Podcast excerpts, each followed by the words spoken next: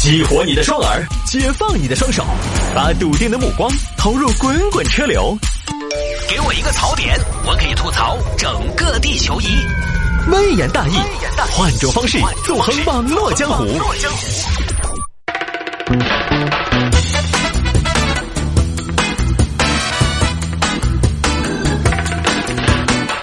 来，欢迎各位继续回到今天的微言大义。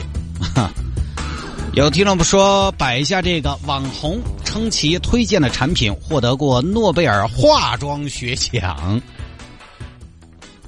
网红可以去拿一个诺贝尔骚索奖。嗯，这个奖我不敢当啊。诺贝尔本人听了直接都翻了起来。我有设置这个奖项吗？我先说啊，我在节目里边经常提到“网红”“网红”这个词。其实“网红”这个词呢，在有些朋友看起来，他可能觉得好像这不是什么善意的词汇。我先说啊，在我这儿，大家但凡听“微言大义”“网红”这两个字，不是什么贬义词，因为我自己就是网红，哈 贬损自己吗？网红不是什么贬义词，至少在我这儿不是。网红就是网上有点号召力的红人，就这么个中性词。它到底是褒义还是贬义？关键是看你这个网红是靠什么红起来的，是单纯的凭着凭着一张僵硬假笑的脸，还是凭着什么正义感、凭着学识、凭着学大爷、凭着责任心红起来的？啊，有点听众那个不一样啊！来看嘛，这最近呢有个主播叫穆亚兰，查了一下资料，这个小姑娘呢九四年出生，九四年大学还没毕业。就开始呢，频繁的出入到一些这种亮相的活动当中，走的是综艺咖路线。二零一五年的时候呢，呃，有一个娱乐圈的一个挺有话语权的邓超发了他的视频，他就火了。他还演了邓超的电影《恶棍天使》啊，《恶棍天使》因为本身不红嘛，所以演这样一部电影呢，到底对他带来多大的这种效果也不好说啊。也算是草根出生，职业生涯没几年，但是争议好像不少。包括说他的生日视频抄袭，你说生日视频还要抄袭？因为对于这种有着巨大流量的网红来说，他们每一次，比如说他们的生日啊、他们结婚啊什么的等等，这种大家也知道他们的套路，就也不能说套路嘛，就是他们的一些办法、他们的一些手法，就是所有的这些生活中的点点滴滴，都是他们营销的套路之一，都是他们的流量的来源。都是他们的素材，就跟我的套路其实是一样的，分享点生活打个广告，分享点生活打个广告，就是这样的。他呢，首先是生日视频抄袭，包括二零一七年有一个喊麦事件，具体大家可以到网上看一下。这个在节目里边呢不太好延伸。最近就又出了这个直播带货翻车的视频，他说出了各位，现在我手里这款产品是纯天然，纯天然你懂不懂？天然的都是自然的恩赐。其实我们现在人越来越不自然了，不知道大家有没有发现？为什么？Why？因为天然的东西太少，人工的痕迹太重。你好，比如说我，我们真的是是时候对“刻意”这个词说不了，say no。我们真的是是时候对“造作”这个词 say no。所以姐妹们，sister，now，现在。有 this one 这样一款产品摆在你的面前，你会怎么样？我来告诉你怎么选，很简单，买它。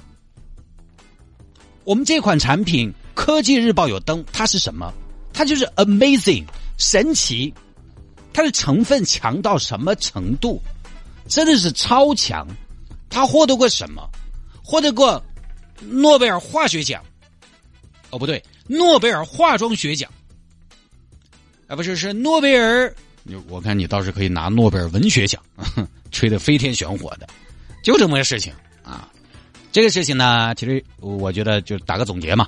一方面反映出现在很多主播呢，确实他在这方面的知识储备个呃，可这个都谈不上知识储备，这可能都属于常识那一部分的东西，不具备这方面的常识。你本来说实话，在网上拍点视频，摆一下造型，也用不着你太有常识。反正你好看会演，然后有团队给你写台本，稍微有点创意可以了。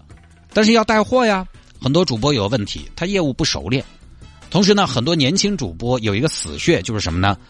呃，他没有生活，没有生活其实是个大 bug，是个硬伤。没有生活的问题就在于你说出来的东西很苍白，没有生活的问题就在于你生活都还没有体验够。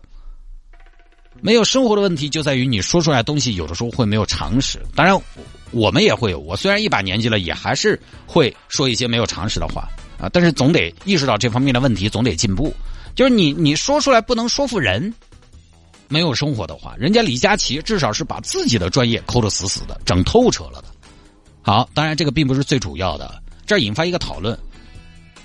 最近网上也也在讨论，微博上也在讨论，就是通过这个事情，就是你都啊，诺贝尔化妆学奖明显是崴的呀。那么网红带货的化妆品，你买不买？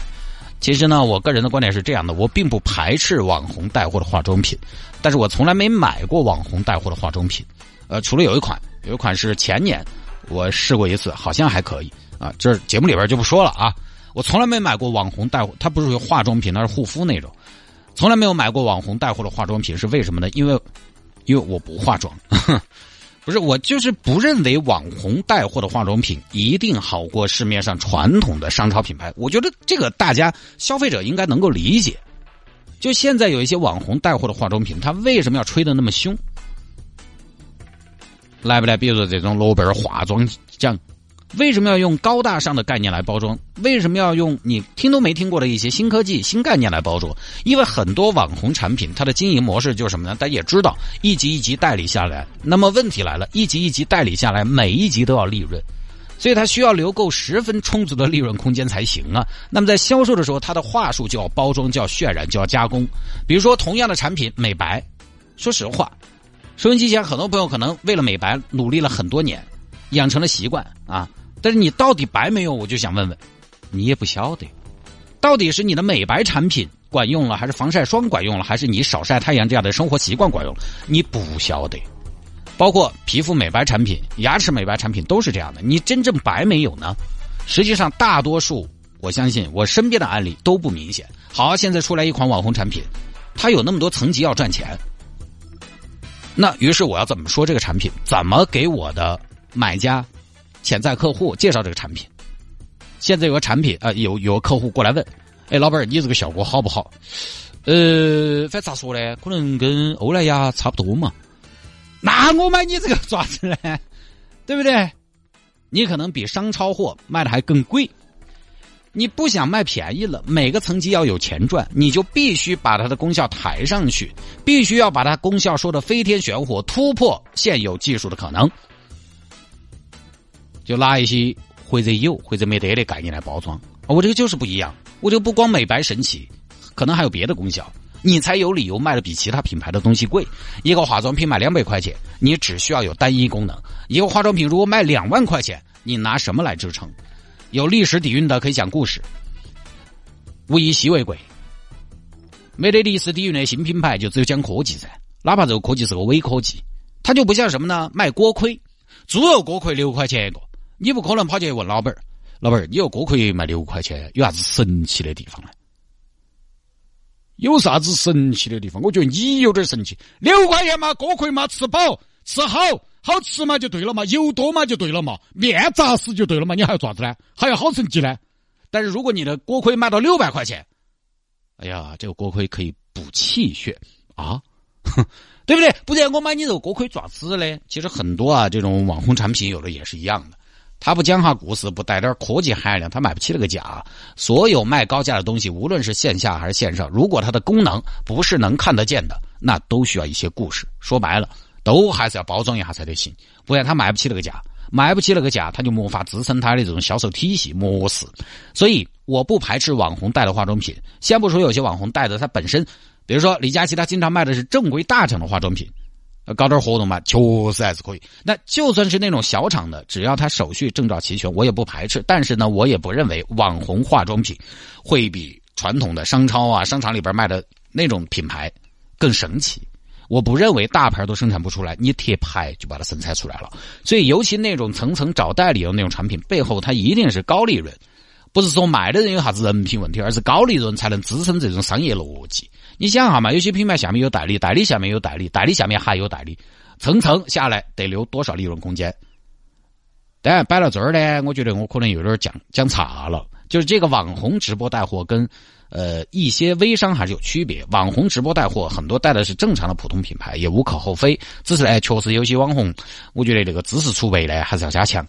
但是甲方也不傻，就是很多朋友说，嗯，这些网红为什么他们好像也没什么文化底蕴，但为什么好像一年挣不少钱呢？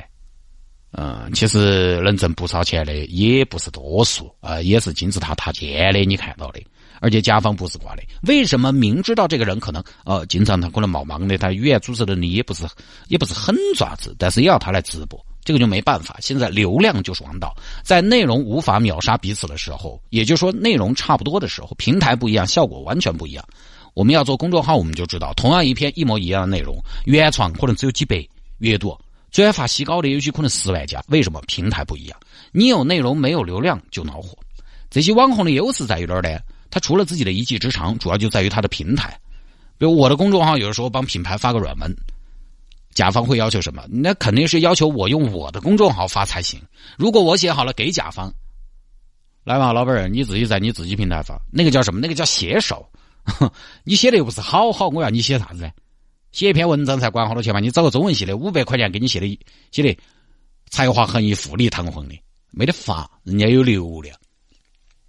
我几个朋友在汽车自媒体，前几年他们参加活动，就是发现，突然发现自己是不是要被取代了？发现，在一些新车发布会上出现了很多就是那种小姐姐，在前排就坐啊，穿得反正油爆爆的，拿个手机在那直播。有些前辈还不安逸，这些人懂车吗？这些人懂参数吗？懂三大件吗？他们懂双离合 AT、AMT 和 MT 吗？哦，他这个下边一个急刹车，可能都要把自己颈项多流血。是，人家可能不懂，但人家有流量。你可能什么都懂，但是没有人知道你懂啊，管什么用？啊，当然这个事情本身也要坚持。很多专业的老师，其实在沉淀下来之后，精心耕耘之后，他还是慢慢显出来了。同样的，人家那些网红，还不是要再坚持、再坚持、再坚持才出得来？始终那风口的东西都是一阵一阵的，社会还是需要有人专业的，就跟我们做节目一样。需要有微言大义这种相对比较粗糙、快餐、轻飘飘的，也会有那种精耕细作的，台上十分钟，台下十年功的作品。